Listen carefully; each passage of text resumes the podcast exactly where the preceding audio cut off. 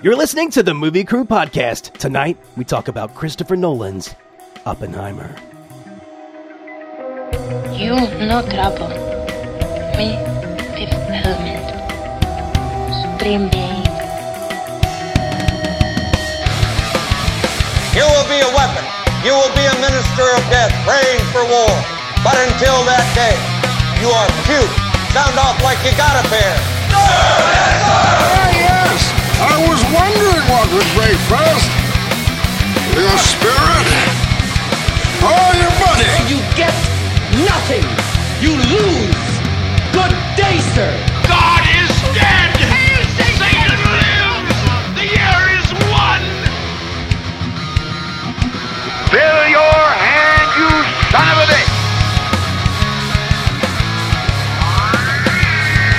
The city is headed for a disaster of biblical proportion. What do you mean, biblical? What he means is Old Testament, yes. Mayor. Real wrath of God type stuff. Fire and brimstone coming down from the skies. Rivers and seas boiling. 40 years of darkness, earthquakes, volcanoes, the dead rising from the grave! Human sacrifice, dogs and cats living together. Mass hysteria.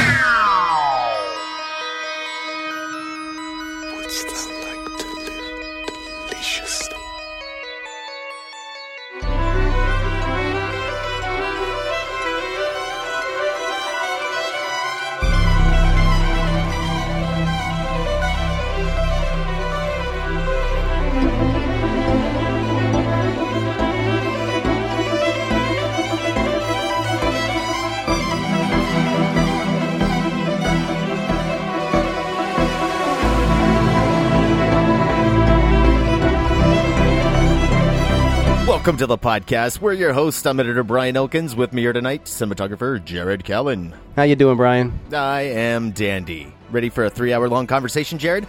Yes, sir. All right. We also have with us director of photography Mike Griggs. Sounds like this conversation is going to be just like the movie. Three hours of white dudes talking with a lot of atomic shit happening. And you loved every second of it. Well, we also have a white woman. We have costume designer Kristen Jones. Hello, hello. Oh. We go from Barbie straight to Oppenheimer. Happy to depressing. All in two shows. We have accomplished Barbenheimer. Yeah. Yes, that's what I'm saying. It's a match set.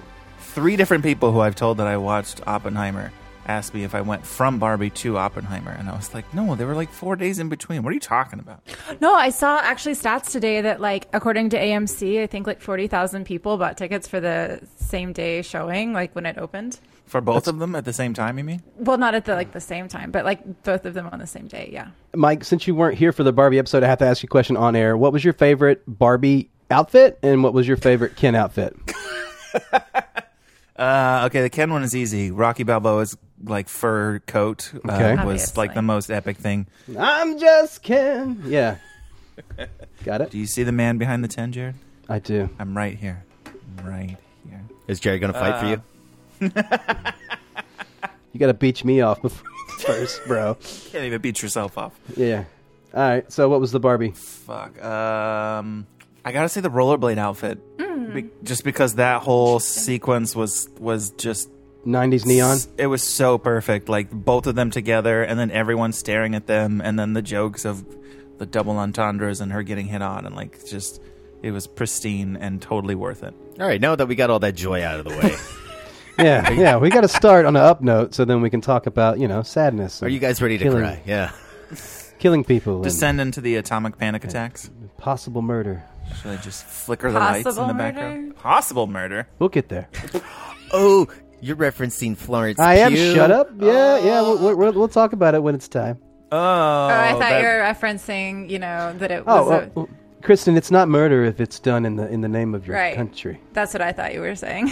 No, yeah, th- those murders don't count. God doesn't see those Obviously. as murder. no. People don't ask who made the bomb; they just ask who dropped it. That's right. Yeah, the guy who actually pushed the button, which is probably not Truman either. right? Get that crybaby out of my office. They're like trying to get the modem to connect, and like you know, and they're waiting so they can connect. So because Truman wants to be the guy to hit the button at his desk, you know. they just Mr. give him President, we have the like, uplink. like, here, this totally works. This is exactly what it is. I, I did think it, some guy in the room just farts. It's not what we were trying to do. I didn't think Gary Oldman killed it in his like uh, one scene in this film. Oh, he was fantastic. Yeah, excellent. He's been a British prime minister and an American president. I liked him better as Truman than I did as. I agree. I yeah no. Also, I gotta agree. Yeah. Still kind of did the same little like you know stiff lip kind of. Oh, the the Gary Oldman. Yeah, yeah, yeah. The- oh, the Gary Oldman. Yes. oh, the Dracula. Yes, yes. Yes. I don't know when he was uh, when he was doing Churchill. He, he he had a like a kind of a fat suit on too, so it was kind of hard to. Yeah. I don't yeah, know. had He wasn't the, doing the that. as much. jowls in his makeup. Just less expressive. We're finding a lot of things to talk about that are not this movie. I'm just putting that out there. Observing. Well, I will. That was that was totally part of this movie. this movie did destroy me. Uh, every single time I have walked out of the theater, uh, I've seen it three times now. It has like fucked up my life. It fucked up my brain. Not really in a funk. Not, not really depressed. Just I don't know. Like a c- just complete lack of hope for all humanity. I you know just. It's not a personal depression. It's a it's a world depression I'm feeling. A world depression. We're I all gonna actually die. had, I had the same. Well, we all are gonna die at some That's true. Eventually. point in time. Um, I don't know. I had the same kind of thought with this, and especially like with like the the dramatic end scene that leaves everyone in tears and you can't move, and it's just so shocking. And Did I you was like, cry? no, I was like, I was like, do people not know this? Has no have the people like not thought about this before? Like, is this a new concept for people that that we're destroying ourselves? Do they not like? No, Kristen, was- we have never I think, seen I think like this. On the same level, though, I guess it does make me very concerned for humanity that people are on the same, you know, similar but different, that people are looking at this and thinking that it's like something groundbreaking. Uh, when it's, I don't think there's anything really groundbreaking in it. I think I think that it no, just like in our Barbie conversation where we talked about how the, the woman's speech about how you know it, That's, it yes, should, exactly, should, should, exactly, exactly. should, should, should we be hearing this? Well, it's m- maybe because it's like us. We we know may- may- maybe you haven't thought about it. Like, That's may- what I'm maybe, saying. Maybe, you need Have to think people about it. not thought about this? Well, no. I'm blown away by that.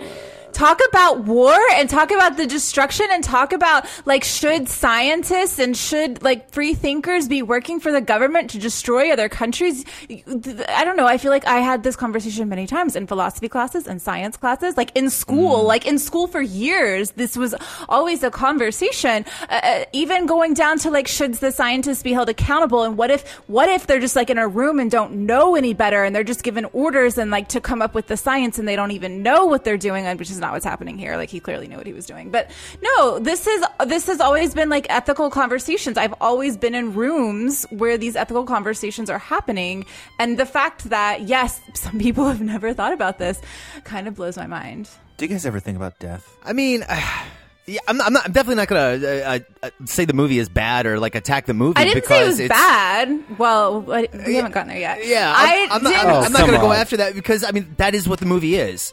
That's literally Oppenheimer's life. If you make Oppenheimer's story, you have to tell this part of the story. It is who he is. He was the one that built the bomb and then wrestled with it afterwards. It's literally who he is. Okay, So you okay, can't okay. you can't sit here and go this- like people you didn't realize this like it, it's just about the man that built the bomb realizing this. It's not about us, the audience. You know, this is about him, his realization.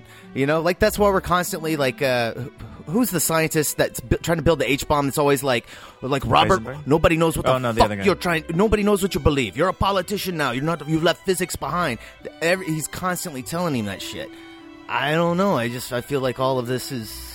You Okay, need that for him. I agree, but here's I think actually my biggest criticism of this is that I feel like, and this is I guess my biggest criticism of the movie, um, is that I don't really feel like that emotional connection is there. You know, when you're sitting here and he's like testing the bomb and there's like a chance that it could destroy the world. I don't really think that's exciting. I know it's not going to destroy the world. And when you have something like this where it's historical and you already know the outcome, that's when it's really important for the audience to connect with the characters so that there is this emotional buildup. I mean, look at Titanic. We all know how that's going to end, but we're all so invested in how it's going to happen. And there's no investment here, at least not for me. I was just like, oh, they're doing stuff again. Okay, now they're gonna do it over there. Oh, uh, like uh, like there are cool moments. I didn't. I don't actually hate the movie, but I, I, that I I feel like this could have been so much more emotionally devastating and so much heavier, and it just wasn't because there was so much going on, and it, you just get so bogged down in all of this these mundane details here. And and so when, at the end where he's like, "Oh, I think we destroyed the world" or whatever the line is, you're just like, "This is I've been waiting 3 hours for this line." And like but and people are crying? Like what? I just I think it's wild, honestly. I don't understand it. You're talking about like one of the best fucking film montages I have ever seen in my entire life. The end of that fucking movie is like fucking powerful as shit. Like up there with the Dark Knight's end montage. No, yes. uh, yes. no, no. Yes. No. It gives me the feels every time. watching all the bombs go off, watching the world blow up, watching Oppenheimer's face, just that gigantic fucking close up on that IMAX screen. Oh no, it gives me the fucking feels Maybe every that's the problem. I saw it several times, but not in IMAX. Maybe if it was bigger, I would feel more. Maybe that's the problem. It it was really cool. Uh, Brian and I went and saw this in 70 millimeter in Nashville, and uh, seeing it in full open gate 70 millimeter uh, is is quite an experience. Like like you feel it, you feel it more. 'Cause It feels like you're right on top of the screen actually, and then but the but the, and also the sound was so huge, like the seats rocked. You know, it was definitely a I don't There's know. a lot of good sound things happening in this movie. Yeah, I don't know that that that whole ending thing. It, it does. It I don't know if if you're into the movie and you're in that moment and the way it builds, it is really really really powerful. Yeah, but that's what I'm saying is I was not into the movie enough for it to be super mm. that pa- powerful because there's not really much of an emotion. There's not a lot of moments where you can emotionally connect with what's going on. You can just kind of get excited that he g- found a new step in the scientific theory and like cool good for you bro like i don't i, no, don't really I don't know. care No, he get he gets a little bit of a comeuppance on Robert Downey Jr.'s character, and then you know Robert Downey Jr. Okay, okay, okay. I'm gonna go back. Cillian Murphy is a great actor. This is not. I have no credit. Like this, I'm criticizing the script here. Um, but Robert Downey Jr. took his character and he steals the show like that. He's an amazing. He did an amazing job. I have more of an emotional connection to like the villain in this, which well, it's just so nice to see him actually act. Yeah, Robert You Downey know- Jr. Well, you know, not not be a superhero, you know, not be a Oh, yeah, pompous yeah, yeah. fucking dick. Yeah, He's still It's- kind of a smartass in the. I know, I know, but he's actually doing a performance. Yes. that that, that And has he's- weight. He's performing He's like brilliant. a He is brilliant, Yeah. and his Yeah. like hair is that hair, his that's Yeah, not it's his all- it's- hair, right? He's right, not yeah, like no, balding it's that all- much. Yeah. I, I, I'm even hoping that's the same for um, the Jewish guy who is from, um, uh, like Wednesday's boyfriend from the Addams Family Values. Mhm, yeah. That that that that actor. What was I his think of- name? I think of I him as forget the the elf actor guy. from uh, Santa Clause. Oh yeah, yeah, yeah. that's right. Oh, He- He's, is he Bernard. He, he's Bernard. Yes. He, he's the guy who's always like he's like eat Yeah. something, eat something. Yeah. Yeah, you know that guy. He's he's fantastic. Okay, I thought I knew I recognized that guy. He, Okay, he's okay. he, he he's fatter and has like super thin hair, and I was like, I was like, is he just older now? Yeah, or he's is- old. Yeah, Or, or, or, or are they are they doing all this like makeup to make them look like their their characters? I don't know. Probably I feel, both. I feel like some of these people, like like obviously Cillian Murphy Like lost fat a- Matt Damon. He lost, yeah. Matt Damon, uh, he obviously gained weight. Uh, Cillian Yeah. Murphy, uh, man, he lost a shit ton of weight. Jason Clarke looks really bad. Like you know, he normally looks pretty good, but in this one he's looking old and you know yeah. I barely recognized him. I was like, "Wait, wait, he looks really he looks familiar." but- he looks like Colm Meaney. He look he he looks like fucking Miles O'Brien from Star Trek. Ah, yes, he does. He That does. haircut is not doing that man any favors. Yeah, I know. That's yeah. correct. And he's such a dick. Oh, you hate that character, dude. Yeah, I, I super love that. Uh, the the fucking what is it? What- what- Interrogation scene? Yeah, what is that interrogation? Is that called? Because the movie's split like- up. That's the it's like fission part, right? And the fusion's the black and white. Uh, The fission, no, fission is Oppenheimer's story, and fusion is Robert Downey Jr.'s story. yeah, that's what I'm saying. Yeah, yeah, Yeah, yeah. But Oppenheimer spans like three different time periods. Yeah, that that took me a, uh, a little while to, to like what? work no, out. No, the- two two time periods. Two Like, time periods? Yeah, he's he's always going forward, and then like the fission and fusion. Uh, We're either getting the uh, No, uh, Senate confirmation hearing from with Robert He's Downey got- Jr.'s cabinet hearing, or Yeah. we're getting the, uh, security clearance. but sometimes they show There- both of those. No, there's those there's like three different, angles. periods. There there's there's him him building Los Alamos and being at Los Alamos. There's him That's present, at the yeah. table conversation like where where the guy keeps moving the flowers and revealing with, characters. with flashbacks about when, That- well even before that like there's, there's him going to the different schools and, and being a younger man Well, and, like, no, all okay, well, things. yeah. but that And- stuff is set in order, though. You, you guys are like Right. mixing all this around. It, like so, like the movie starts with him going to schools, and all all the that's like present time in the movie. We're chronological. That's Right, chronological. right. Yeah. no he's telling a story and it's him remembering it it's him telling the and him telling you like I you know, but his story that he's telling is in chronological order. Is what I'm saying. That's in chronological order. At that point, yes, Yes, it is correct. what- yes. Until it starts to dance around. Yeah. When, when we just- meet Jean, it, things start to like bounce around. Those a lot. stories bounce around. The Los Al- the making the bomb is always told from like point. Chronologically. Yes. right. That's like the central thread, is what you're saying. Yeah. Well, what I found interesting that I was just kind of musing about was the fish and fusion thing because it was so brief at the beginning and they didn't bring it back at all. Like thinking about those as two two parallel storylines and remembering the the visual of the two different bowls that they kept putting like the things in while they were making those particular substances and there's the small one that's going to have fusion and the big one that's going to be fission and and realizing that's also how he structured this, the the script of the fusion with Robert Downey Jr. is smaller, but it also has some some powerful moments, and the fission one is the majority of the movie. And I like how we keep coming back to that visual as they're filling it up because it's also the the visual for the movie itself and how it's progressing. But thinking about Oppenheimer's story coming apart, and that's the fission that he's seeing, and then Robert Downey Jr.'s story is just imploding on himself, and that's the fusion. I don't know. That was an, an interesting thing to hmm. realize significantly after the fact because it didn't make sense while I was watching the movie. I was like, why? Why did you name these? Like, like it, it wasn't like a title card saying like there's two different ways to do the bomb or anything like that. It was just this story is this one and this story is that one. Well, it's also cool too because like fission, you're you're splitting atoms apart. Uh, you know, fusion, you're colliding them together. It works in like all kinds of deep ways, man. what were you saying about the script sucking, Kristen? Oh, I said it could be so much better. It could be so. You know, you know who I would like to see do this movie? Give this script to James Cameron and have him rework it and redo it and take it ten years to film. I would love to watch this movie then. But oh, Atom bombs underwater. Oh my god, I've never seen it done before. let's do it. He I'm takes the bomb down it. to the Marianas Trench and like sets it off. Like I just felt like this this it was to the script uh, and I understand the script is based on like a 700 page book. Uh, I think it's just too big for w- one movie. I think there was just too much here. They could have easily if you don't want to make like a mini series, break it up into multiple movies. Like there's enough information here that it could have you could have made it so Here's much more deal. compelling. That's the point, though. Uh, uh, Like there's so much information, right? And and people complain about like this movie being three hours long. I've seen it three times and have a trouble with it once because the movie just keeps moving. It's wall to wall music. It, it just it, like uh, I saw it with a buddy of mine, and he looked over halfway through. He's like, "This movie feels like a trailer because it just it just keeps moving and Wait, moving okay, hold on, because moving. I saw it with somebody, and I What? swear to God, about 30 minutes in, she goes, Is there really three hours of this? So, no, no, not falls, everyone thinks that. it, it, it falls into its pace, but like seriously, the first forty five minutes of it, it's just it's just like little vignette after vignette after vignette, just like these little movements. Yeah, it the the vignette after vignette went on way too long. I was like, oh my god, is this? There has to be some kind of like narrative arc. And then I was like, oh fuck, this is a Nolan movie.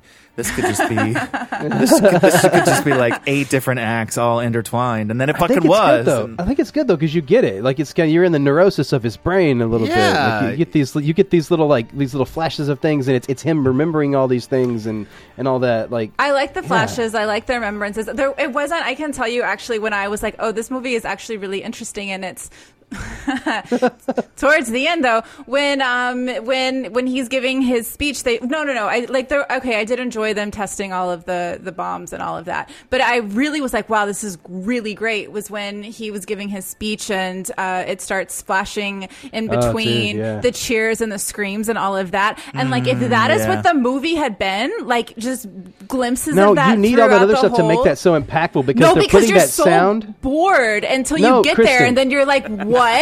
Did you just remember you were directing? Like, what is happening?" No, like like he's been directing the whole time. Oh my he's been God. taking sounds from that scene and layering them, layering them over the film, leading them up to there. And then by the time that we get to that moment, it's somewhere in, so much in, more impactful because we're actually realizing the things that we've been hearing all along. I think that's one of Yeah. the best scenes Yeah. that Nolan's ever done, and it's so strong and, and it's frightening. It'll make you jump at times, like Yes. these random screams and like everything. It, it's so like you you feel it. Films about emotion and about feeling things, and then that moment right there, it, it is top level filmmaking. Like you 100%. feel every we could fucking have just cut that bit out and let's just like and i would have been like 100% this is the best thing i've ever seen in my entire life Yeah, but then he has like the rest great. of it you know and so that's why i'm just i'm just I think this a little whole critical. movie is like you're, you're you're talking about like there you you don't have emotional connect. This whole movie's a thriller. This is a horror film. This is a Not. biopic horror film.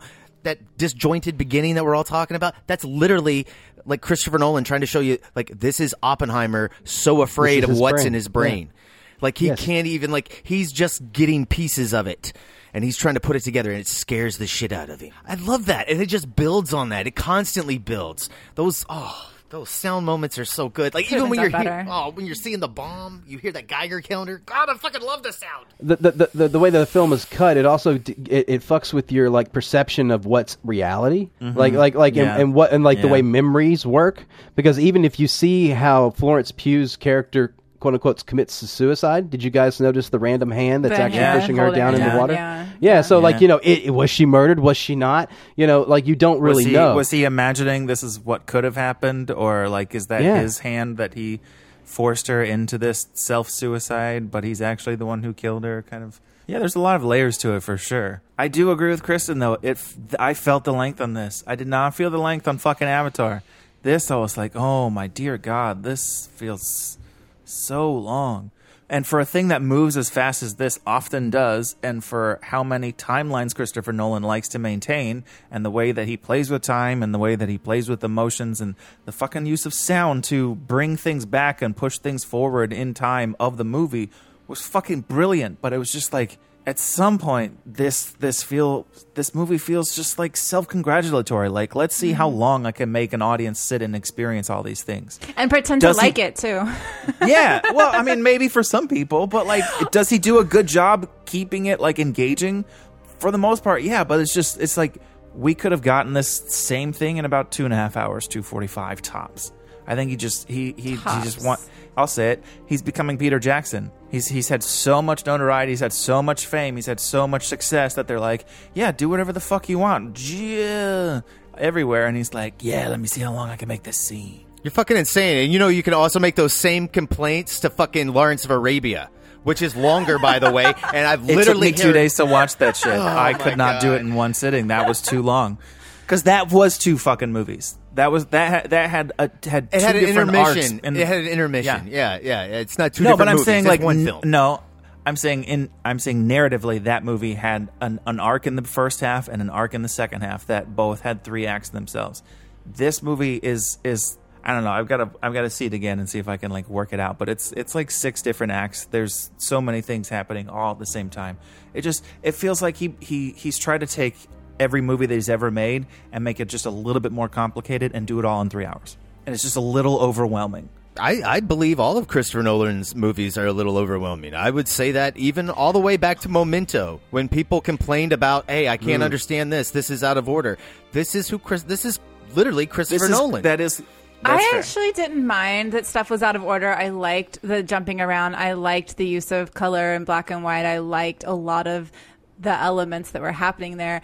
Um, yeah, I just thought it dragged on way too long. Eh, eh, there was just a lot that I would have cut out, and it would have been so much better. It needed. It needs. I, Someone. I think all the all the the communist hunting things, like the number of times they came back to the same things and said the same stuff from, just from like a different person. That that's part of I think where it it drags to me. Like if I had to think of something like, well, well would you cut out the building the bomb? Like that's so big in the story. And Is it, and though? yeah, no, totally. It, it actually, it, it, it's almost, it's actually word for word. And and if you watch any of these documentaries on Oppenheimer and stuff like that, they actually re- recreated these scenes really, really well. And and that's it's it's a biopic, so they're they're they're putting these actual moments that happened and, and the way that they went down. Yeah, but I think the problem with the communist stuff that they just kind of mention it. I don't know. I feel like it was not built up enough. And so what you have all of this stuff happening here, and then all of a sudden they switch gears and they're talking about this, and you're like, wait, am I? Why am I supposed to care about? this? Like, why do I care that he's getting his security clearance revoked? Like, like I, I mean, I do generally understand it, and I, but I did have to like go back and like look it up. Like, did I miss something? Like, what is going on? Like, when you just jump around like this, when you get so invested in one thing, I think that's Yeah. Christopher Nolan trying to make the movie enjoyable for people that remember this and have read the book. So like it's it it is a little bit surprising how things are are restructured and, and reordered. And when you go down threads, like when we when when they like bring up like the spy, all right, at Los Alamos, uh, and they they start following that thread, we see that thread, and that's covered in every time period. And it does seem like we're beating it with like you know beating that drum to death, but at the same time, it's like but we're intercutting this all within these different time periods and we're literally showing how it started to how it wrapped up and then we're going to move on and we're not going to come back to it unless some other new piece of information is revealed to us the audience and then we'll go back to it i think that's good storytelling that's what you want that's how you keep it three hours moving and it's such a big part of his story. It was him being labeled as a as a communist, is because that's what they needed. They needed to get Oppenheimer out of government as an influencer, so they can start mass producing nuclear weapons. I mean, and and, and he was the the biggest like kind of hurdle for that. And soon as soon as they got him out of the way, it was like gates were open. Here we go. And it is kind of crazy. They don't talk about in the movie, like they don't bring up like the fallout, the radiation, like any of that stuff. It, it hadn't been like No, they do discovered at that S- point. subtly. It's played. It's played all in his face uh, when he's he's at like a like a, a meeting and they're showing. Oh, you know, that's when they're things, showing the it's him.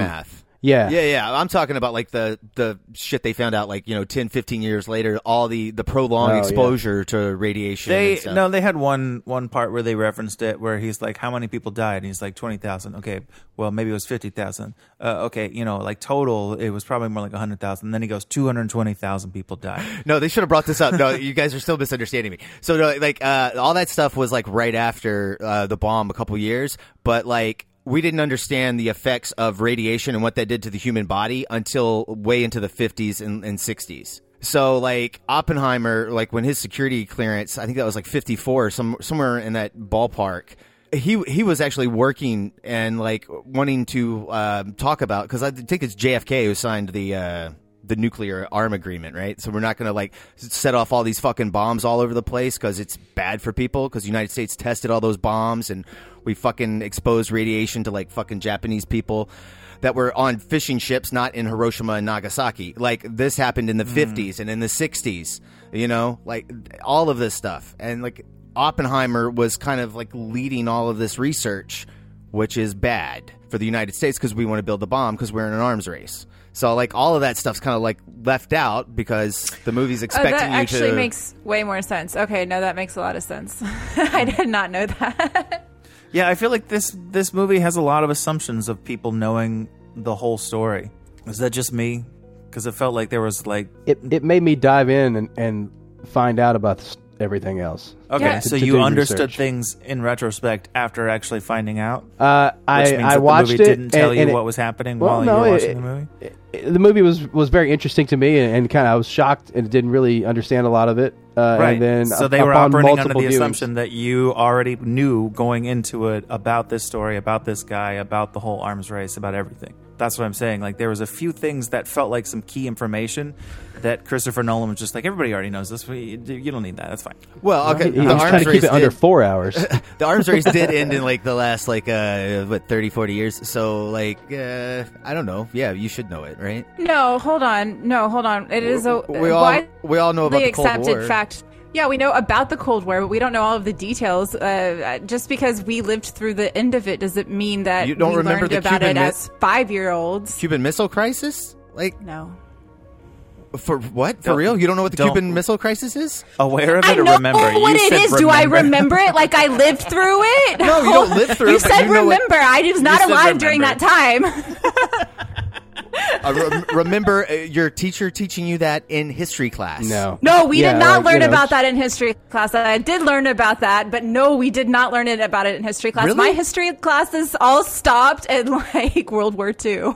really Oh, that's Really? crazy! Yeah. You guys Really? never. So you Yeah. guys, you, you guys were like, "What's the fucking Berlin Wall?" When when you went to college, you guys had never heard about that, or I remember. No, hold on. I did film know about school. the Berlin Wall. I saw that on the news. I was old enough to see that on the news. Do I know all of the political information about that? No. I had yes, I had to learn about that in college, um, and not very well. No, I learned more about that watching movies from the time period than I did in history class. Wow. Oh yeah. I man. Yeah. I just I always remember like when I was growing up in school, like Russia was bad. Like Russia's Yeah. the Oh yeah, we got yeah. Yeah. st- we oh. that. Okay. Yeah. Like it, like even that the was all I when was a knew. kid. All I knew was Russia was bad. I couldn't tell you why. Really? Really? Nobody was ever like, because Russia's gonna fucking nuke us because they're No. fucking crazy. They got all these. Nukes. I think I first heard about the nukes and like I read a book in high school and it was and I had to do a book report on it and it was about it was set in like the 70s and sh or maybe 60s or 70s and she was the main character was terrified of um, the nuclear fallout and she yeah and, and that was the first time that I was like wait what is she talking about no I did not learn about any of this in school I think my only memory of those, Brian, is that what was that Superman movie where he's throwing nukes into the sun? Uh, Superman four. three. Oh, or, or three or four. There Four. They're both the same. Whatever. was it a computer or was it a giant uh, Uh, yeah. He-Man It looking was guy? Superman four. Yeah. That's it, really? I mean, come on! Like, uh, what was it? South Park did the duck and cover thing uh, on like a volcano episode in the in the nineties. that was like a I mean, spoof a- on the the. I mean, I played Fallout. I mean, I kind of get a little bit of that. well that's what i'm saying i feel like uh, so so there's a thing actually that happens where when you are born so close i think within 20 or 30 years of an incident your teachers do not teach it to you one there's not that much time but two because they remember it and so they don't actually like to teach what like their childhood it's like a thing you could look it up and so like the kids today are not being taught things that like we experienced growing up I don't know. Yeah, do better, America. Well, but I remember. Hold on, because when Titanic was like re-released or something just happened, I don't know. And uh, but when we did the podcast, and I went back and I looked up a bunch of stuff on like TikTok and all the little children, and they had no idea that some of them didn't know that it was a real thing, and some of them didn't know that like the characters were made up, like that Jack and Rose weren't real. Like there was a lot. There was so much misinformation around like little the, the little teenagers and what they were thought about Titanic. I was kind of amazed, honestly. But here we are. I don't know that much about Oppenheimer. I don't know.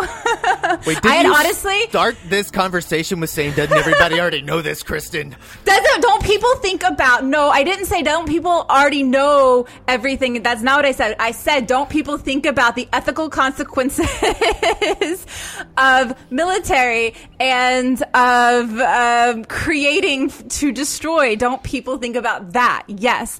Uh, not no, I didn't know who Oppenheimer was. And honestly, I before I, I kind of heard about the movie, I had heard uh, way more about Christopher Nolan's brother, uh, other brother, who uh, his code name is Oppenheimer, and that's where I he was, was a like, communist. well, he was, he was a, yeah, and that was like, I was like, oh, this is kind of interesting, and I still, but I had no connection with like Oppenheimer building, uh, all of, uh, creating all of this. No, Well, I'm a Godzilla fan, so uh, I I self-educated about uh, Oppenheimer because uh, you know Godzilla is a metaphor for the atomic bomb. and isn't this banned? This movie banned in Japan? I don't know if it's banned. They're not. Warner Brothers is not releasing it. I don't know if it's going to. Okay, be so that's kind of the same thing, though. well. Warner Brothers was like, trigger warning. Oh, let's just not release it there. That's fine. I don't know if they're going to do a theatrical release or if they're going to wait and do a theatrical release or they're just going to do a streaming home video and just be like, obviously, you guys don't want to see this movie in theaters, which would make sense. I don't know. I, that, yeah, who who would want to see that? You know, in Japan. Yeah, because what would our equivalent be like watching a movie like about Bin Laden and his how he's like excited to blow up our world? Like, right? Would that be an equivalent? No, it's about them doing Pearl Harbor, like building up to like We've you already know, had that movie. planning. They already made that. I know, but from their from their point of view, Tora Tora. right? Oh, okay, It's split between the. Uh, both sides. yeah. This is not split Yeah. between both sides. Yeah, that, that that that scene where Oppenheimer's like, he's like, you know, I bet they didn't like the bomb very much, you know, like whatever. It's such such an odd thing he said. Uh, no, because Yeah. then he says what he says after was is like, I only wish we had it in time for the German. yeah, the Nazis. Yeah, and I was like, yo, dude, like, stop. I just love how it's just all breaths there, like like silent Yeah. breaths. You're Yeah. just hearing you're, you're hearing like chairs squeaking and clothes rustle and breaths. Mm-hmm. Amazing. Like like the, the the minute things you wouldn't hear is what you focus on. It's very good. Mm-hmm. It's that I thought that whole scene was brilliant. Oh my god! And the makeup with the girl whose face is like peeling off. Oh, Oh, it's flapping in the wind. Man. It was great. And was great. st- stepping on the, the, shit. the charred corpse. Yeah, And random people making out, like it's so awkward. People crying, all these flashes. I loved yeah. that too. That was great. Yeah, Was that a different couple that was making out? That was later. Uh, uh, then you see the other couple and they're crying. Was that the same couple? And he just looked at it the uh, looked at him the first time and thought they were making out, and then when he saw them again, they were actually crying. Or was I that a know. different couple? I've I watched think it it. was a different couple. I've watched it three times. I, I, can't assumed fucking it tell. was the same couple, but I I didn't pay that close attention. I assumed it was the same couple yeah, I don't know. I can't. because they're not because they're not crying like they're cheering. The crying is in his head, right?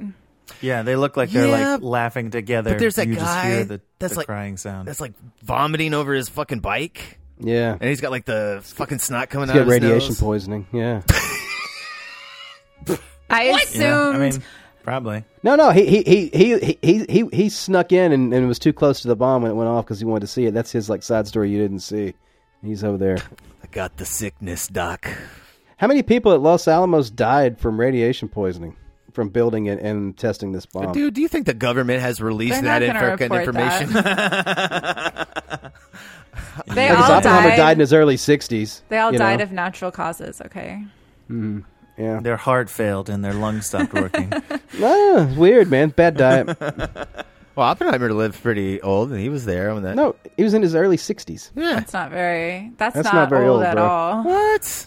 That's not old When at was all. he That's not born? old, Wasn't Brian. he born like in the fucking? Doesn't matter. No, no, he died in his early, not in the early sixties. He died in his early sixties. Yeah, that's kind of old. Isn't that like average lifespan for men at that time? No. no. no, no. Considering all the stress that he was under, according to this movie at least, Oh yeah, he was. he lasted a Thin. long time. Yeah, like, uh, but by the time they were dropping the bomb, he was like 115 pounds. That's crazy. Jesus Christ. I thought like watching him deteriorate on the screen was beautifully done. Yeah, the old age makeup was really good. Well, he lost weight for this too, right? Yeah, Yeah, it was amazing. Wait, so wait, wait, he was in his early 60s and that, and yeah, okay. I'm thinking of his old age makeup Uh, because I thought he was like in his 80s or something. But it makes it look like that. Yeah, But no, well, if he's, I mean, all of this stress and probably radiation and God knows Life what else, expectancy like- for men in 1962 was 66 years of age. He was only four years off. Just saying. But that's that's skewed by still all the people that died in like childbirth and and like when they were No, that's infants. that's men, not women. Women's I 73. children die all the time. It's men, not little boys. Kristen, what are you not understanding about this? Thing? It's not life expectancy of boys; it's life expectancy of It's men. a men, grown ass men. it literally's got a picture of Ryan Gosling on here wearing pink. oh, oh, excuse me. Okay, now I understand. it all makes sense. I'll write "Kingdom in the Sky" so you know. Kingdom. And on that note, I think we're going to take a break. We're going to play the trailer for Christopher Nolan's Oppenheimer. We'll be right back. We imagine a future. And our imaginings horrify us.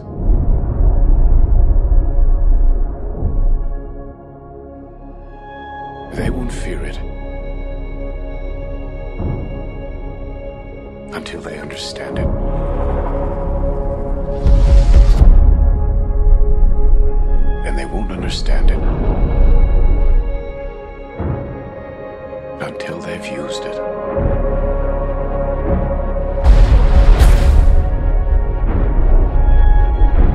Theory will take you only so far.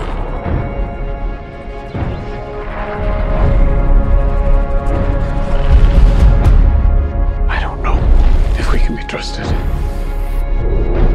with such a weapon. We have no choice.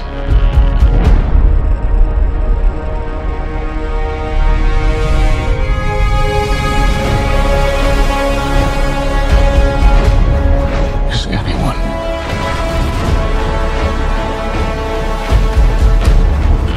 ever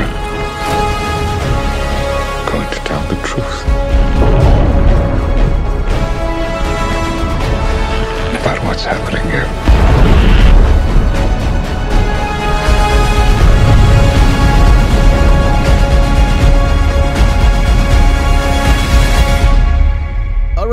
Back. That was the trailer for Christopher Nolan's Oppenheimer, or as I like to call it, Oppie. Hoppy. Uh, B. Uh, B. Uh, Yeah, my favorite part of the movie was right before they dropped the bomb or for the test. He popped up and was like, "It's Oppen time." Oh my god! Fuck you. But it was uh, the trailer reminded me that uh, Han Solo kind of saves the day in this movie a little bit. We get a Alvin little bit of we get a little bit of, of comeuppance from Han Solo, Yeah, which is he nice. has a, he he has a couple little moments where you're like, oh, he's doing stuff. Oh, he's an idiot. Oh no, he's doing No. stuff too. Okay, Yeah, right. okay. Ma- Maybe they were talking about something more important. what a great line, yeah, dude. And then that smile that he that he put, that uh, Robert Downey Jr. puts on uh, right before he goes out into the press. Love it. Perfect. Robert Downey Jr. is gonna fucking goddamn win an Oscar for this. Yes, or at least be nominated. Yeah. Well, uh, yeah. Him and Cillian. He Cillian should at least be nominated. Yeah, Robert Downey Jr. I think deserves it more, but hopefully he'll.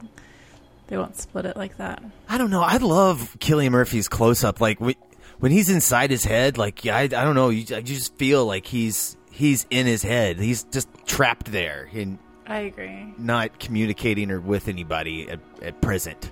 Cillian Murphy does an absolutely brilliant job. Yes. Mm-hmm. And Emily Blunt doesn't have much to do until the end of the movie, but fuck. Oh my god, did she kill the end of the movie? what where she doesn't shake his hand. Doesn't shake Oh, his what a- hand and then yeah, just great moment. oh, fucking just rips apart Jason Clarke and that fucking goddamn security clearance. oh, Yeah. that Oh, was yeah. really great. That Excellent was scene. fantastic. Before that, half her interactions are, "Why won't you fight?" Or, or her just like, yes, the baby is crying. Please give that away to somebody else. That kid, those kids are crying the entire film. The entire film. Oh my god. you almost feel sorry for her. Take the kids to the communist's house and drop them off. Right. That's Get what them you're- out of here. yeah. That's why you're supposed to have like the whole neighborhood, right? Or at least your parents around. Yeah, no doubt. Yeah, takes a village. A communist village. I love when he's like, "Should I just call her?" He's like, "Bro, bro, bro, she knows. she knows I'm here." Oh, and we did get uh we got our first uh, couple Christopher Nolan sex scenes. Dude, those were so fucking awkward when like they're in the the the whole conversation with the entire room. And then, like the staring into the wife's Oh, eyes so while shit good. was. Oh my So god! I good. was so like, strong. I thought that was great. Yeah, that Yeah, was that was another scene that I thought was absolutely perfect, and I wish there were I've- more scenes like that in this. I've had to explain that to a few people. A lot of people are like, "This is so gratuitous. We don't need this in, in, in the movie," and and you absolutely need it because that's exactly all that his wife is thinking about in yeah, that moment. Yeah, no, hundred Like, percent. Yeah, and and, and also you you need this to kind of show how much of a of a douchebag this guy is. You know, e- even with the subtle like you know. Um, with the subtle thing that later where they talk about some guy uh, died from a broken heart and he's like no he didn't he didn't even know about it you know like you're, like they offhandedly throw that he's been having affairs with other people throughout time as well Well, yeah, it's the blonde girl that he's constantly talking to. yeah yeah. he's like been, he's been fucking her for a couple of years, decades or yeah something. yeah and they just kind of like offhandedly uh, make that you know known it's very interesting well, don't they call him a womanizer in a, a scene Yeah. or two? Yeah. And what they left out, I looked uh, when I was researching this movie to understand what was happening in this movie. Apparently, he proposed multiple times to Florence Pugh's character, and she turned him down every single time. Did he always have flowers when he proposed? I don't know. i like to think so Dude, every time she just takes him and chucks him in the trash. So great. She's like, even at the end, she's Don't like, at least me you didn't bring me flowers. And he brings out like a little corsage. Oh, these flowers. I even love their like naked scene where they're like, you know, post coitus, like, you know, sitting across the room. You know, no- Dude. normally, normally you would have this scene like in a bed, you know, Yeah. where, where they're laying next to each other having this conversation. But in this one, they're like splayed out in front of each other, just like, you know, looking.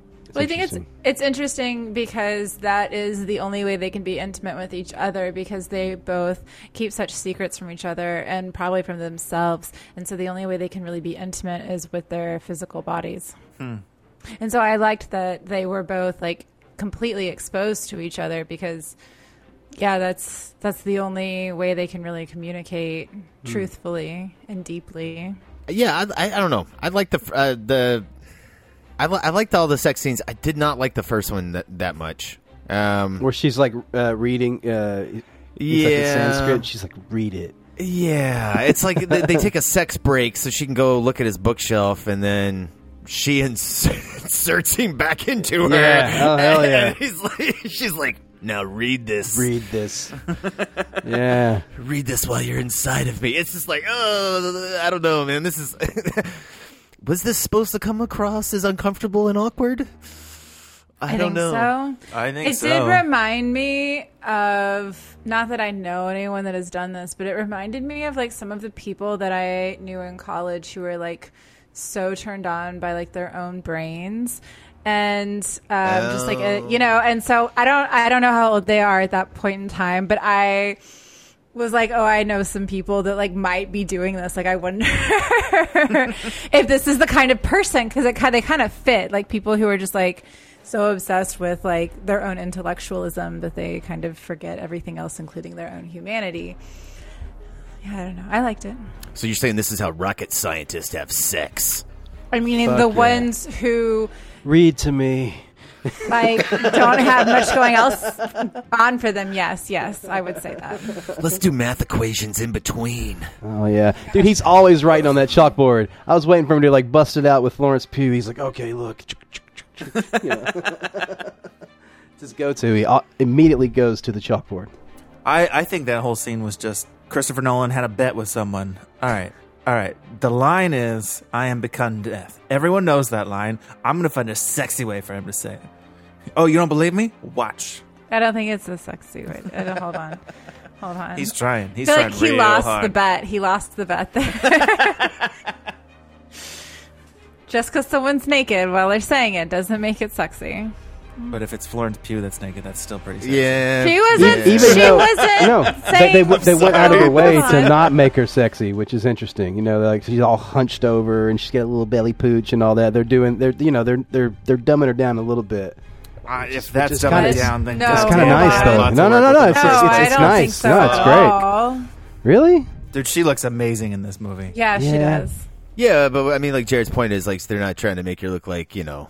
No, they're trying to hold on, hold on, no, hold on, because your point is that she doesn't look like an airbrushed model; she looks like a person, and I Yeah, am not signing exactly. off on this. That's just it's not dumbing her down. She's not unsexy. She's a fucking person, and they show her as a person in this. And if you are not turned on by a woman. Then I don't know what to tell. I guess register for your porn sites. Like I don't know what to tell you. Goddamn government again. They're always after me, Lucky Charms. Sorry, that was a niche joke. Hmm. Austin Powers also dealt with bombs, okay? That's true. Speak- That's true. Speaking of his crying children, Best transition ever. No, because um, no, this is a sad part though. But apparently, um, I guess his daughter like killed herself when she was like 32, Damn. and so I, th- I think it's interesting that she was crying the whole movie. Holy shit. I'm sure it's Yeah. not related, but it's probably related. She's like, I know my dad's gonna be a mass murderer. this is terrible. I don't know. I, I did think it was pretty impressive. Uh, all the production design, the IMAX, all these actors. Budget was only hundred million dollars. Of all the summer movies, I do believe of the big blockbusters that were pushed this summer, this is the lowest budget of all of them. Interesting. Kind of Oh. breaks my brain. I mean, there are a fuck ton of like big actors in this that have had starring roles in other movies that I have greatly enjoyed, and they're like in the background in this. I'm sure Yeah. they would do it for free to work with Christopher Nolan and Probably. be in his Especially movie. being shot on this format, which is so weird that it, it's so cheap.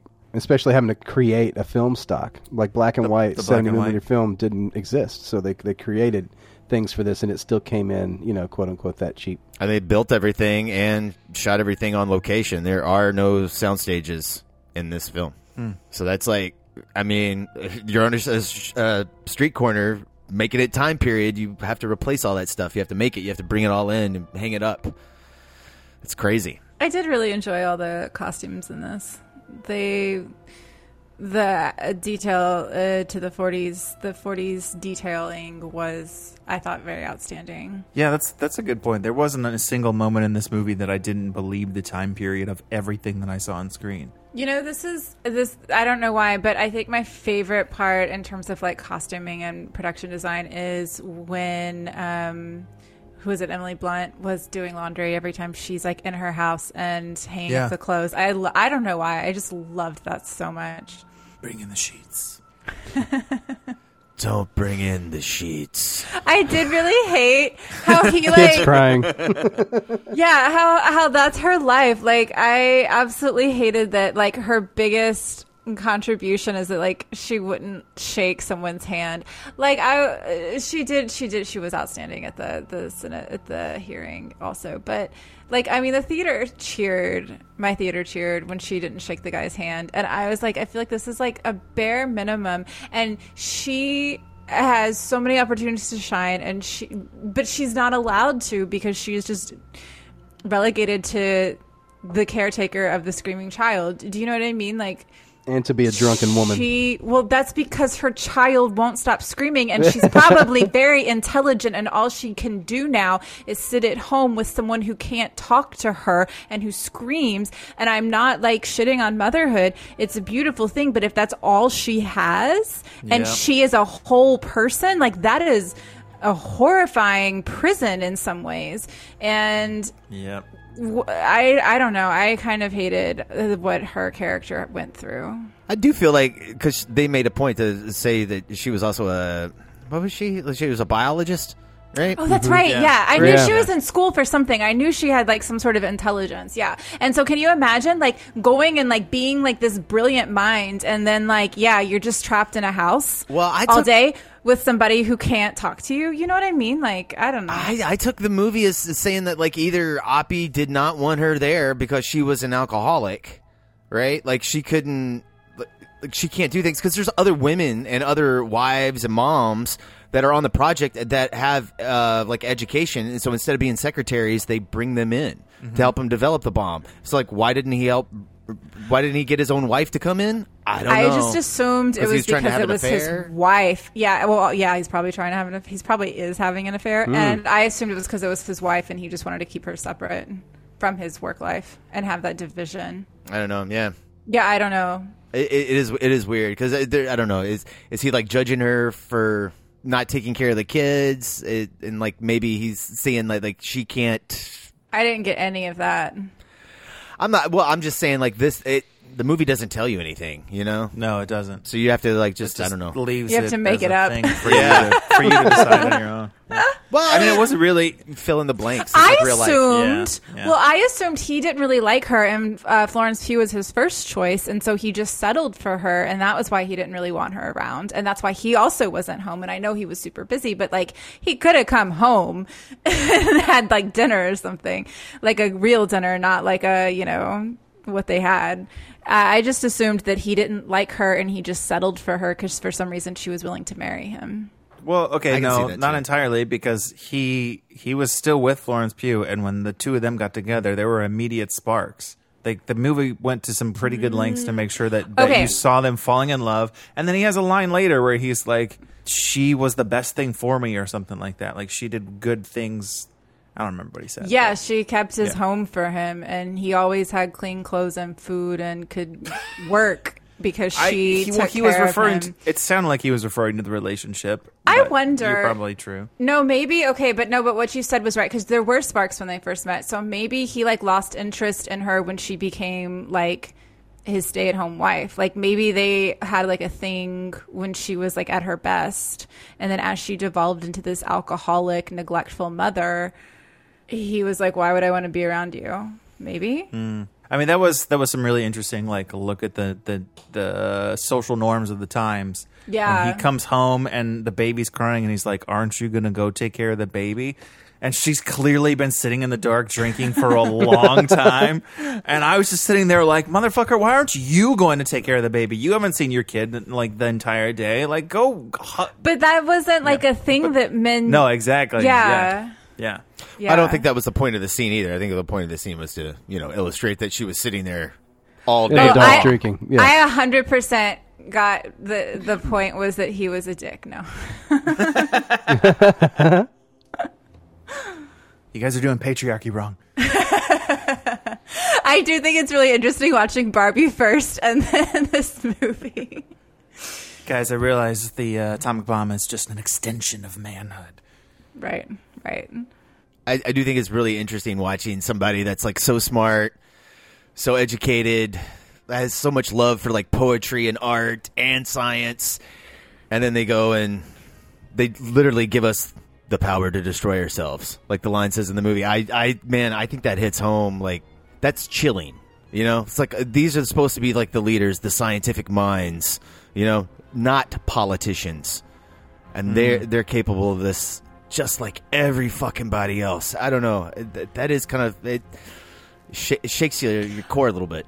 Are you saying that like because are you saying that like scientists like in your head sort of are held to a higher standard? Well, I mean, it's not only that they have a higher standard; it's that they they're literally in the circle of no. Like the fact that they're willing to continue to make this bomb because the Nazis are also making it, and that there is actually a point, you know, where they they could ignite the atmosphere, and even when they go to detonate it, it's like, well, you know, it's not it's not a zero percent chance. You know, like that is kind of insane. It's like you're willing with like you know like uh, even a percentage of a chance you're willing to go and do this, and we could all die. You know, Yeah. yeah, it's a small percent, but still, that's yeah, crazy. but like if they if we don't all die, they'll win. So that is, I think it's worth it, right? Like we'll either be dead and no one wins, or we will win. See, Yeah, because if, if they're going to ignite the atmosphere, then the Nazis could also have ignited the atmosphere, and then we're going to die anyway. is this where the Matrix got the idea for like us lighting the sky on fire from Oppenheimer? I don't, I don't know. Because they would have been old enough to remember it, so maybe it was a thing. they were like, "Remember when we were worried about the sky lighting on fire?" We gotta black out the sun. These machines get their power from the sun. Oppenheimer is actually getting ready to take down uh, the Matrix Reloaded on the uh, highest grossing R-rated list I saw. Oh, damn. Yeah, Matrix Reloaded, uh, like as in one of the sequels. yeah, Yes. Which sequel? second one. The second one. Yeah, Uh, that was one of. Yeah, that's, I think at the time it came out, what- what it was the highest grossing R-rated movie. yeah, because like people didn't. Like, yeah, Well, now it's Poor the Passion guys. of Christ, Kristen. So is Ugh. it really? Dethrone Yes. that motherfucker. Wait, wait. Wow. Well, hold on. Where are we at currently with this movie, and where is Passion of the Christ? The Passion of the Christ has been number one ever since it came out. Made a billion, right? Uh, I don't know about Wait, that. so We're- Barbie's we're just about to talking pass domestic. Passion of the Christ. Yeah, but, no, it, no, but no, no, that's Barbie's R-rated. not rated it's not R rated. Oh, okay, okay. Yeah. Excuse me, I didn't mean to put them in the same category like that. Passion of the Barbie, Passion of the Christ. There's a lot of red regardless. One's just a little bit more pink hue. What, what what is the list here? I had it up earlier, just a second ago. But uh, there was another biopic uh, before it. I can't remember what it was though. Of Oppenheimer? Yeah, above Oppenheimer. Oh, American Sniper. All right, so uh, highest grossing R-rated movies in North America are number one, Passion of the Christ, followed by Deadpool, American Sniper at number three, Joker, It, Deadpool two, The Matrix Reloaded, The Hangover, The Hangover Part two, and right now Oppenheimer is sitting above Beverly Hills Cop. Wow, Whoa. So that's yeah, quite a list. That's crazy. Oppenheimer's uh, number ten right now. Beverly Hills Cop hanging on. Yeah, I'm on the list. Yeah, that's crazy. yeah. Well, it's yeah, it's the only movie from the '80s on that list. and right under Beverly Hills Cop is The Exorcist, Oh, ah. nice. number twelve from Can't- nineteen can't wait for seventy. that. R.I.P. William Friedkin. When Yeah, they man. do Yeah. re-releases of movies, does it add on to that, or does it get like a separate category? It does add on to it, yes. It does add on. It's cheating.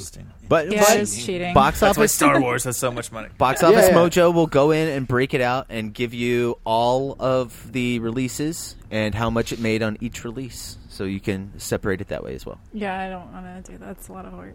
It's not. It's really just clicking it's two a buttons. button click away. It's just math. Oh, it's just math. Okay, excuse me. It- Yeah, it's a it button breaks- click. You don't have to do math. It, it breaks out. It breaks out a giant chalkboard, and you gotta like you gotta like work it out. Show your work. Oh, that's elegant.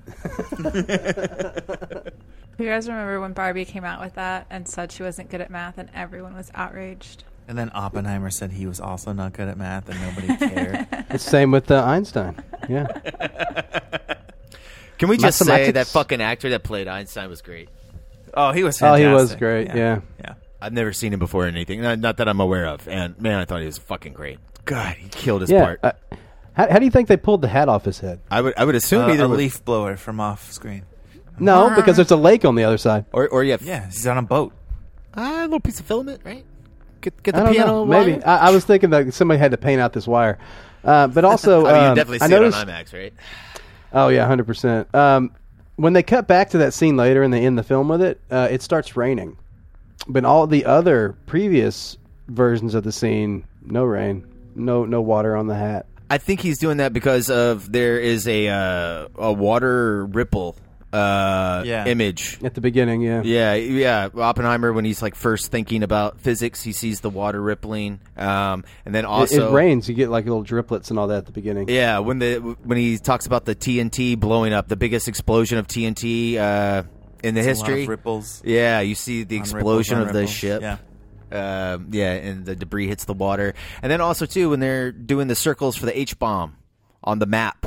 When Oppenheimer looks at it, he sees the ripples in the water, like each one, like little mushroom cloud. I understand the imagery, but what I'm saying is, it's the interesting to not have it in every version of the scene. Well, it yeah, only don't- rains in that last version. Well, so, that- like, that's- is, is that the, the fragility of memory, or like, is it Okay, maybe possibly happenstance? But that's also the way that, that Nolan likes to progress his his stories. That's one of the one of the ways that he plays with time. In in each time you see these scenes that we've seen so many times, there's more to it. There's more to it. There's more to it. There's a different angle that we didn't see before. There's oh maybe that actually has been there the whole time and we just didn't see it before. No, 'Cause, the like, wet hat was not in Is the it previous like a scenes. different dimension? Are we playing with time? Yeah, it would have. No, to I don't be, think right? it, I don't think it's a different dimension because tho- uh, like, uh, we're seeing those scenes from different sp- perspectives, right? Because when we first Yeah. see those scenes, it's black and white, which is from uh, Strauss, Right. right? Robert It's Downey Jr.'s version that I'm perspective, about, yeah. right? So when we go back and we're color and we're at the end, that's we're within Oppenheimer's brain, and what is he thinking about?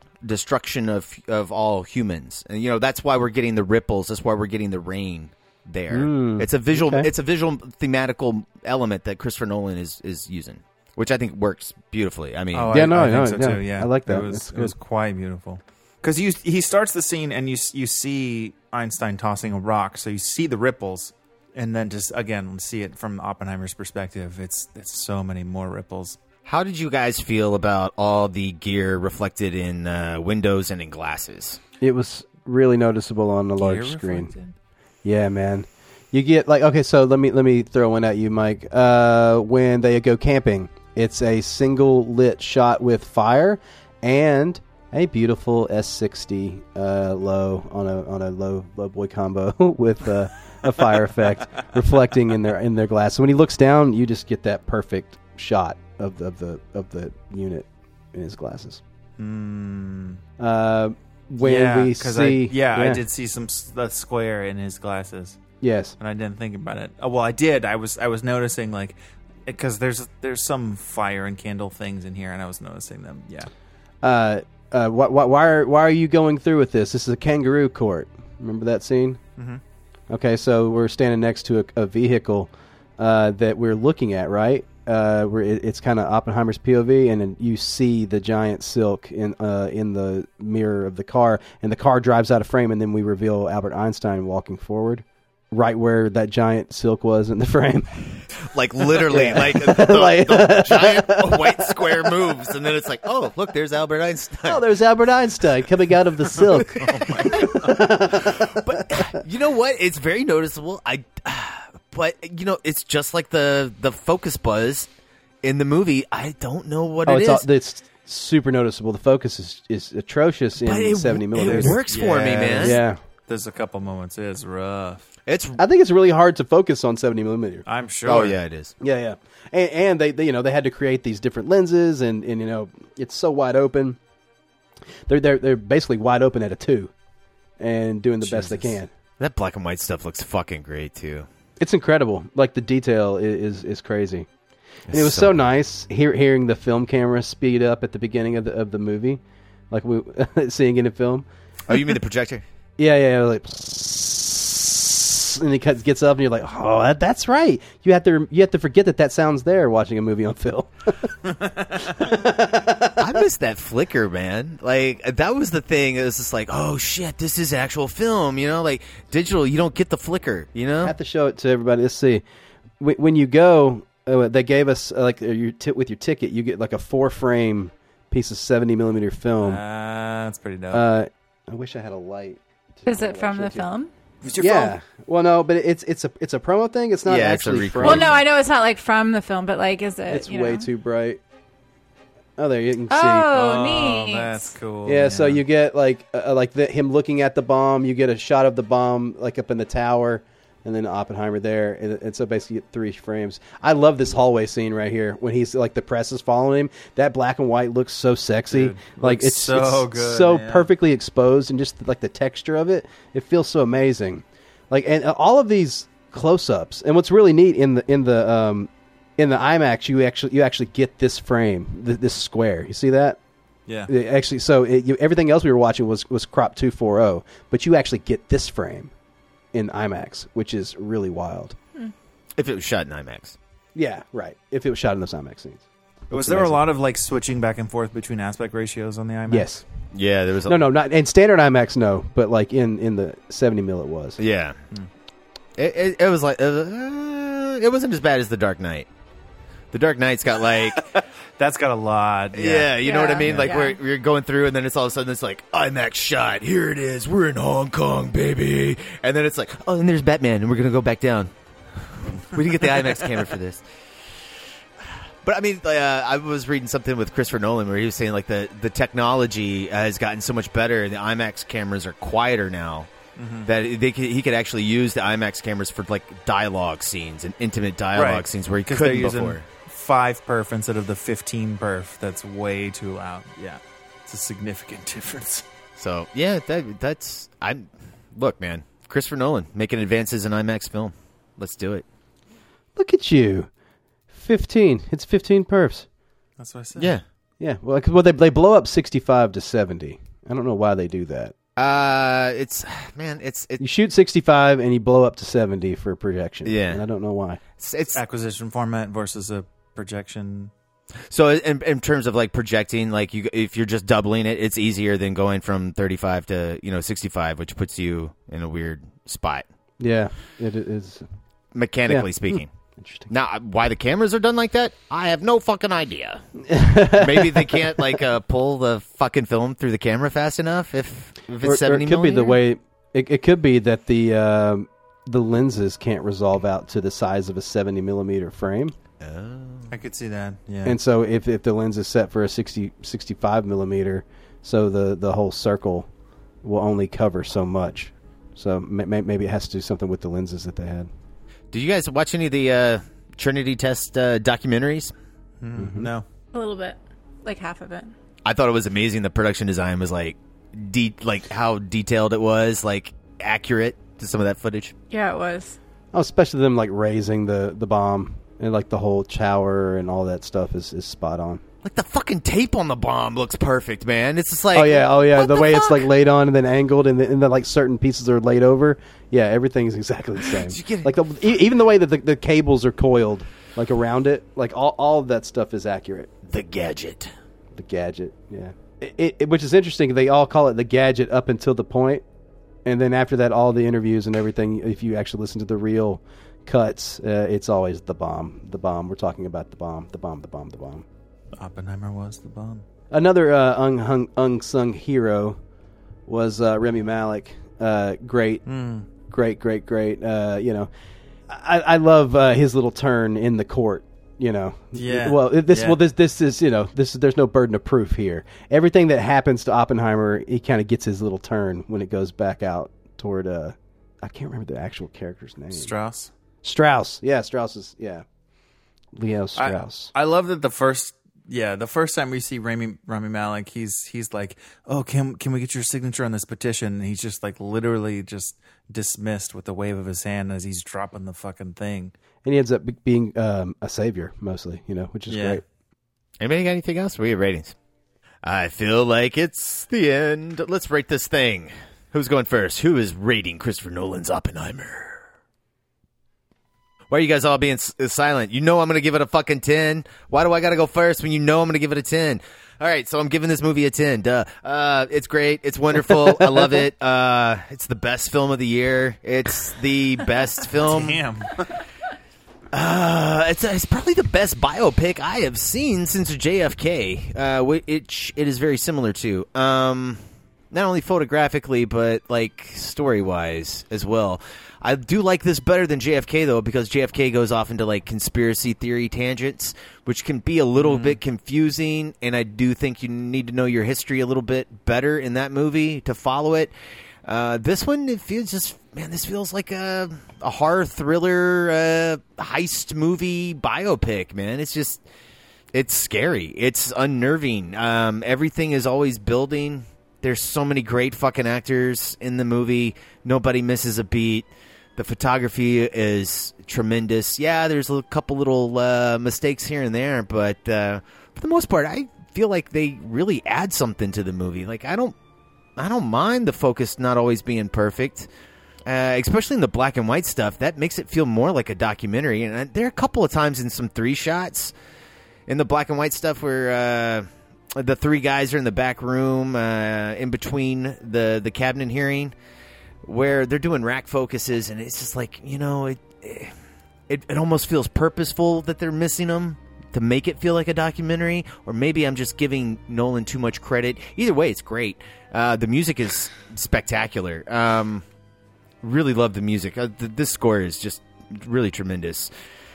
Yeah, it's just a it's just a good movie, and it, it really makes you uh, question just a lot. I mean, just it makes you think about a lot and uh, and realize how how fragile everything is. And I guess the last sixty years uh, have been kind of a, a of a blessing that we didn't really realize. We could have destroyed ourselves at any moment. We could have pressed a button at any second. uh, who's going next? Gonna, uh, uh, let me jump in real quick because I, I, before you guys give it bad scores, uh, I, I'm I'm gonna go ahead and come in at a ten as well. I'm It's- let you it- finish, it's- but uh, yeah, yeah, it, it's a cinema masterpiece. Uh, it's uh, it's thought provoking. It sent me down the uh, Oppenheimer rabbit hole, which I found to be very interesting. Yeah, just just from a camera nerd point of view, it, it's it's it's excellent. The score is, is is amazing. This is one of the movies you definitely need to see in the theater. Uh, the larger, the better. Uh, it really lends itself uh, to uh, make you feel uneasy and feel the tension. Uh, suspension is amazing in this. So many great um actors, all the amazing cameos, like like with uh, Casey Affleck. Tell me that fucking scene, like like you know, just out of nowhere, great little like we we enter on his back, we turn around, boom, he's amazing, excellent. Um, yeah, it's a ten. All right, who's going next? Bring me down. You don't have to bring us down. You can lift us I'm up, though. finish it out, Kristen. I don't care. It's up to you. You want me to go? Yeah, go ahead. All right. So, um, yeah, there's a lot of really brilliant things in here. I think we've talked about a lot of incredible things. Christopher Nolan is a pretty good director usually, and this is one of his decent movies. Um, It's decent. It's fine. It's fine. and um yeah you know like uh, all of the the acting is fantastic. I really feel that the script was a touch lacking because i was horribly bored. And yes the score is not not the whole whole way through. There were some but I was bored through a lot of it, and I'm I the score was really really good, and I really appreciated it because it always let me know when like something important, like I was supposed to feel something, and like I just Oh, I should Oh, pay thank attention. you for that. Cue. like oh this is like important and scary for some reason? Like oh no what's gonna happen? I already know the answer but oh no. Like okay but like i, I did appreciate the musical cues to remind me that i'm supposed to care about this movie um, and like i said we talked about some of the other sorry brian uh, we talked about some of the other like absolutely brilliant scenes there's some brilliant moments. There are some things that if you isolated them, you know, I wouldn't hesitate to say that this is completely outstanding, but it's it's not completely outstanding. It's I've, I, I saw it twice, um, and I feel like that is really good for me, and I don't necessarily need to see this ever again. And I will say that's not. to like you know I'm not opposed to the content. Like if someone else wants to do this and maybe add more, like cool, cool. I would lo- like maybe. Oh my god! Like if HBO wants to do like a mini series, I'm here for that. Let's watch. I'd watch that. Um, they they they'll they they give. I just need more detail. I need to care. I need it to be emotional. I need to be emotionally invested. Um. And I don't think we talked about this, or if we did, I missed it. But I actually really enjoyed the the uh, the whole when they were testing the bomb and even just like the close up of like the fireball like i really enjoyed that like there's so much beautiful stuff in this it's just a shame that it's pretty boring and so anyway i'm gonna be very generous because there's um, a lot of really good stuff here and i'm gonna give it a seven Seven is generous. That's ju- God yeah, damn. wow. Wow. Where was I'm- that I'm a- Barbie love? Where I'm was that a happy good- Kristen? um, this isn't a happy movie there's nothing happy about this this is a sad depressing movie so you get sad depressing kristen You don't sound sad and depressing. Maybe that's what's going on in my. You're messing with my head. What do you need her to be depressed, Barbie? I'm sorry, no, I and do. that's the other thing. Listen, listen. If you want to make a depressing movie, then I need to be crying at the end of it. Otherwise, I'm going to be angry that you made me sit through this, and I'm not even like feeling anything. I'm not sad. I'm not like, oh God, what have we done? Because like I already know what we did. How did you not know what we did when we when we what like? Like, is this new information to you that you're like, wow, maybe we shouldn't have like killed all those people? I don't. Wow, maybe, maybe, maybe my whole life is a lie. Like, what the fuck is wrong with you? I don't know what to tell you. I don't have these emotional problems. Okay, like, li- listen, I should have cared more, and I didn't care, and it's a depressing movie, and I was just bored, and so this is this is this is the filmmaker's fault. This is Christopher Nolan's fault, and so yeah, no, you.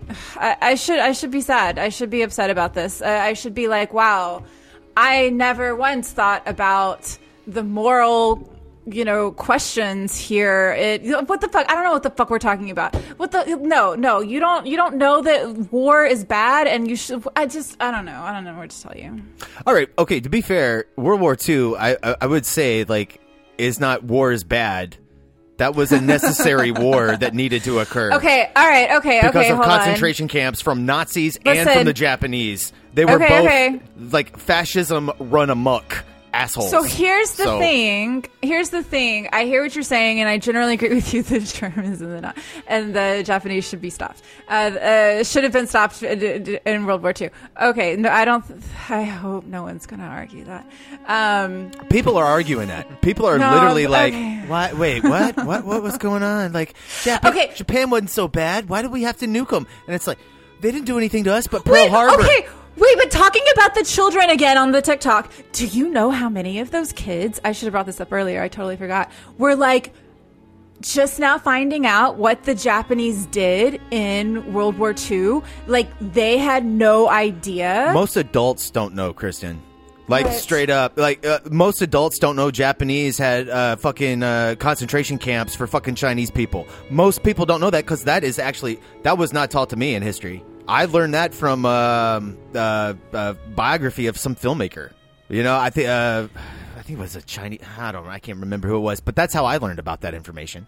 So okay, so but so this is interesting, and this is all, which is the the idea that no one, no side is good, and we all commit atrocities. And since we're mentioning it, the United States also had concentration camps, and so how then how then do you fight this war? And so this this is actually something to grapple with. And the movie i don't I know they touched on this, but I don't feel like they did a good job until until um, the scenes where uh, like the, the scene where he's giving the speech, like we've already talked about it. That scene is brilliant, and it shows the magnitude of what happened, and it shows, um, yes, the the I I think I did the right thing, but this is what happened, and how can I live with that? And if the movie was more of that, I would have loved it. That's what the whole film was. No, it's not. No, it's not. Half of the movie is so dull. It's boring as fuck. No, sorry, Ryan. No, We saw different films. All right, Greg's. All right, maybe I wish I could watch it with you because I feel like that I would have gotten more out of it. But alas, I did not, and so it's boring. Not all of it, but a good chunk of it. If you watched it with me, Chris, and you would just look over at me, and I would just be staring at the screen, smiling, being like, "Yeah," and then I would be I like, appreciate "Oh, that no. enthusiasm. I appreciate the die. emotions. Listen, I appreciate all of this. That was missing from mine. All right, Greg's wrap us up. Uh, this movie is really dense. I think is the word that I keep coming back to, uh, and I'm sure it merits multiple viewings. I've only seen it once. Um, what's today? Thursday. I saw it yesterday. saw it last night. Um, so I've just been ruminating on it for less than 24 hours. Well, now 24 hours. Fuck time, whatever. Um, I was I I also with Kristen was bored in many moments in this film because it seemed like there was a lot of white dudes talking about the same thing in multiple time periods in the same conversations with the same characters and it felt like there was a lot of repetition. Maybe if i knew more about the history maybe if i knew more about the characters um, would have felt more impactful. Uh, but for most of those moments, I felt like there was some giant ass assumptions that the filmmakers thought the audience was going to go into the movie with um, that I just didn't know, and and so I felt a little bit lost in a way that did not. Um, it wasn't like a go into Indiana Jones and you're just thrown into the middle of action. It was like go into a movie and you miss the first twenty minutes and you don't know what the fuck is going on. Um, in in too many moments of this film. That being said, this script is incredibly well crafted from a a macro perspective. The ways that that Chris Nolan takes this story and finds a way to do multiple time periods and multiple characters and intertwine them in such a way that feels like a thriller, like a, a spy movie, like all the ways that this this film is is it the way that it jumps from one thing to another and reveals a little bit more and here's a different perspective and now we're looking at it from this character's perspective instead of that character's perspective. That stuff is fucking masterful. Um, i just found it really intriguing that those things were so juxtaposed to so many just fucking white dudes talking on screen again about the same thing. And i'm like what? Dude you how do you how do you get such narrative um, structural gold and and fail at dialogue. When fucking Tenet lambasted for not being able to understand any dialogue, well, you're supposed to lean in. Well, the dialogue doesn't matter. Well, it, you'll understand what's going on just by seeing what's happening on screen. This movie was it felt like a movie that my mom would have loved when in the late '90s, where it's just a lot of talking and she's just sitting there not really watching the movie because you're hearing everything that's happening uh, on the dialogue, except it wasn't. Um, so I was bored too many times. That being said, so much of the production was fucking amazing. The the production design, the costumes, there wasn't a second that I didn't believe what time period we were in. Um, I loved all the the way this movie is edited. I want to watch like 20 more times and just study how they're all right, this is the scene that they brought that in and how do they build this this sound effect so that you recognize these are the the feet on the floor and then they use the same thing and you see the visual so you understand exactly what it is. That shit was fucking masterful. All of the montages where you're seeing what's inside Oppenheimer's head and you're watching things explode and you're watching raindrops on windows and the sunshine and all that stuff was just really really beautiful and poetic and that is cinematic fucking masterpiece and then we hear more white dudes talking. I'm just like, oh my god, Can we, uh, what the hell? Um, we need some black dudes talking in this movie. Yeah, because that's that that was you know historically accurate. It, it it is it is it is, and grand You scheme know. of things, like that's fine. It's a biopic, whatever, or a biopic, however you like to say those things. I'm gonna have to watch this movie again, preferably on a uh, a larger format than than the t- the two four zero that I watched on um on a relatively medium sized screen. I feel like the ways that that Hoyte van Hoytema frames faces, eh, especially Cillian Murphy, God, that dude can just do things with his eyes that that communicate so much. I want to give this movie a 10 from all the execution things.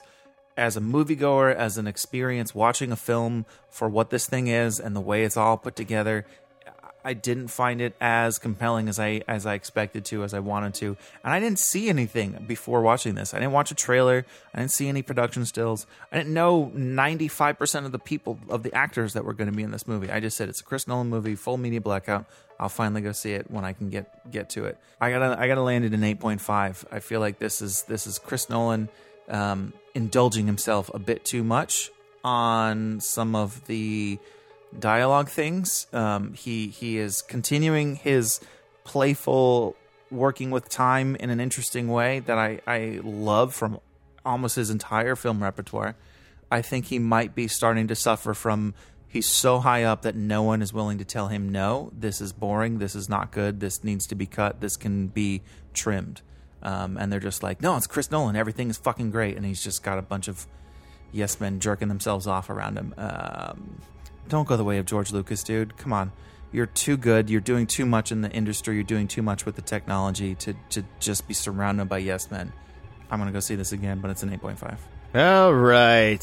While these two people were completely bored from the movie, I do just want to point out that on IMDb, Oppenheimer is currently number 31 in the top 250 of all time movies. Number 31. Oppenheimer marks another engrossing achievement from Christopher Nolan that benefits from Murphy's tour de force performance and stunning visuals. Rotten Tomatoes certifies Oppenheimer as fresh with a 93% tomato meter and a 91% audience score. If ever a 90% was valid, I agree with that. I actually agree with that. I saw a bunch of the reviews and I was like, hold on, are you just giving this a good review because it's Christopher Nolan? Like, you don't want to be the person who speaks out against Christopher Nolan. No, I mean, yeah. Look, uh, we all want to speak out against Christopher Nolan if he makes Interstellar, okay? If he makes any other film, no, we don't. Any other Uh, and I also thought, hold on, because I also had a really big question because this came out on the same weekend as Barbie, and while a lot of people went to go see both of them, there were a number of very vocal people who were like, I would never watch Barbie. That's so stupid. Oppenheimer is a brilliant, smart movie, and I'm going to see that. And I'm like, okay, but did you really like it? Did you actually like it though? Or are you just like coming out? You know what I mean? Like, I had a lot of questions about the people who are really, really, really going hard for this movie. Not you, Brian. I support is- you. Yes, the dude bros.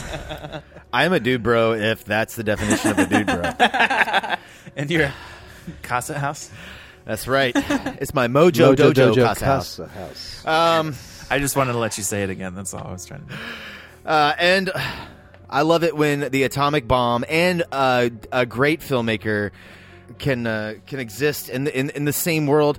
I, I would like to read a little bit from Akira Kurosawa's uh, autobiography, where he talks real briefly uh, about Hiroshima, uh, Hiroshima and Nagasaki.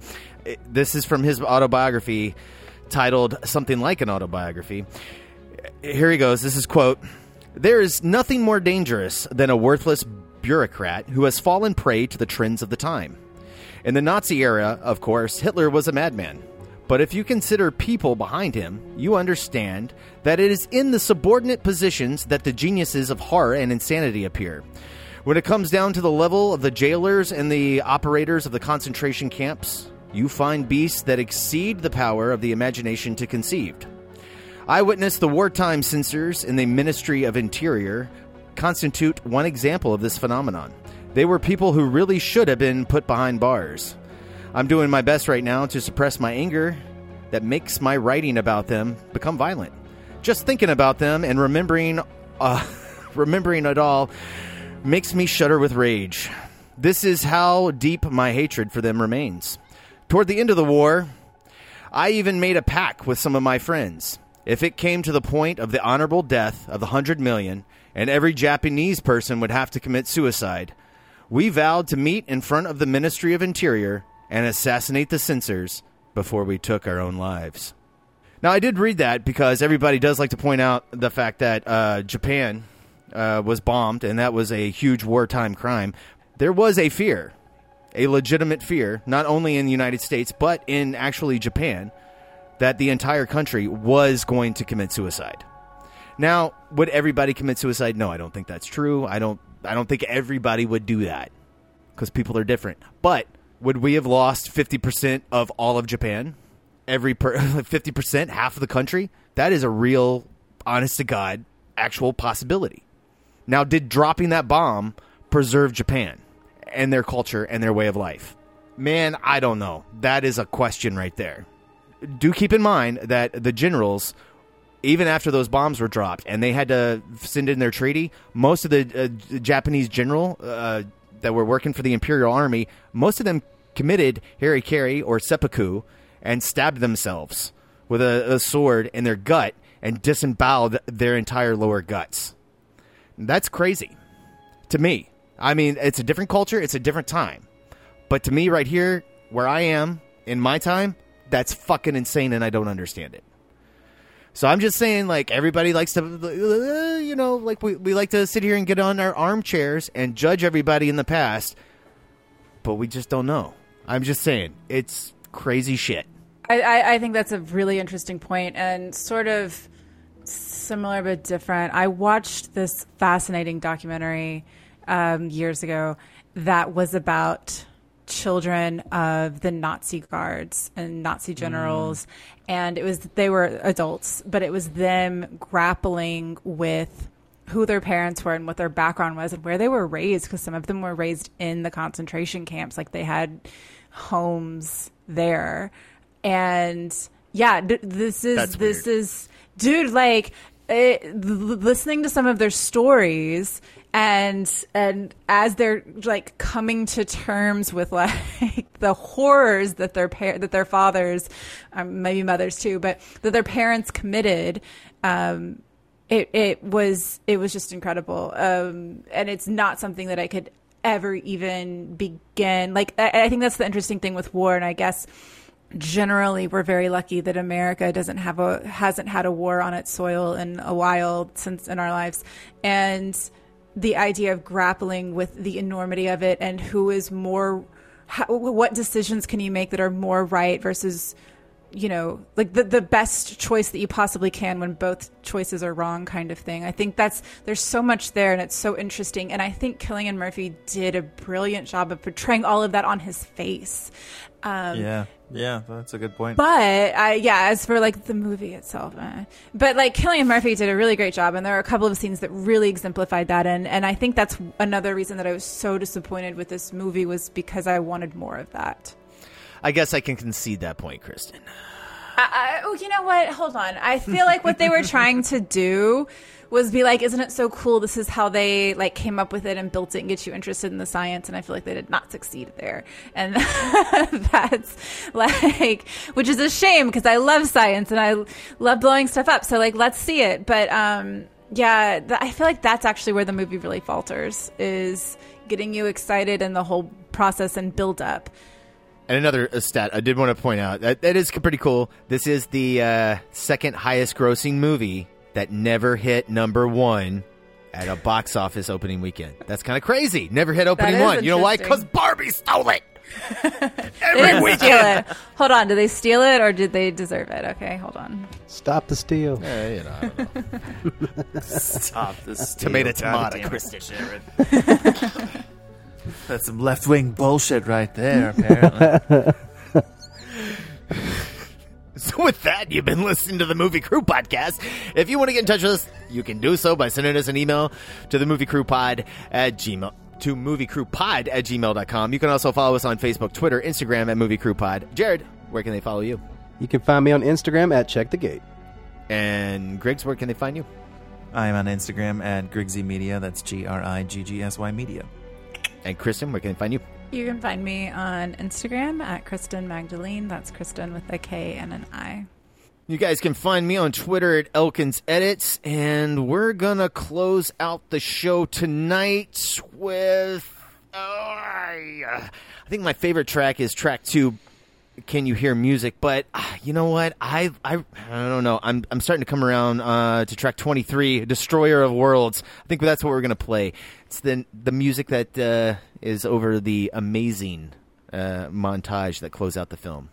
Destroyer of Worlds. This is from Ludwig Göransson. Enjoy.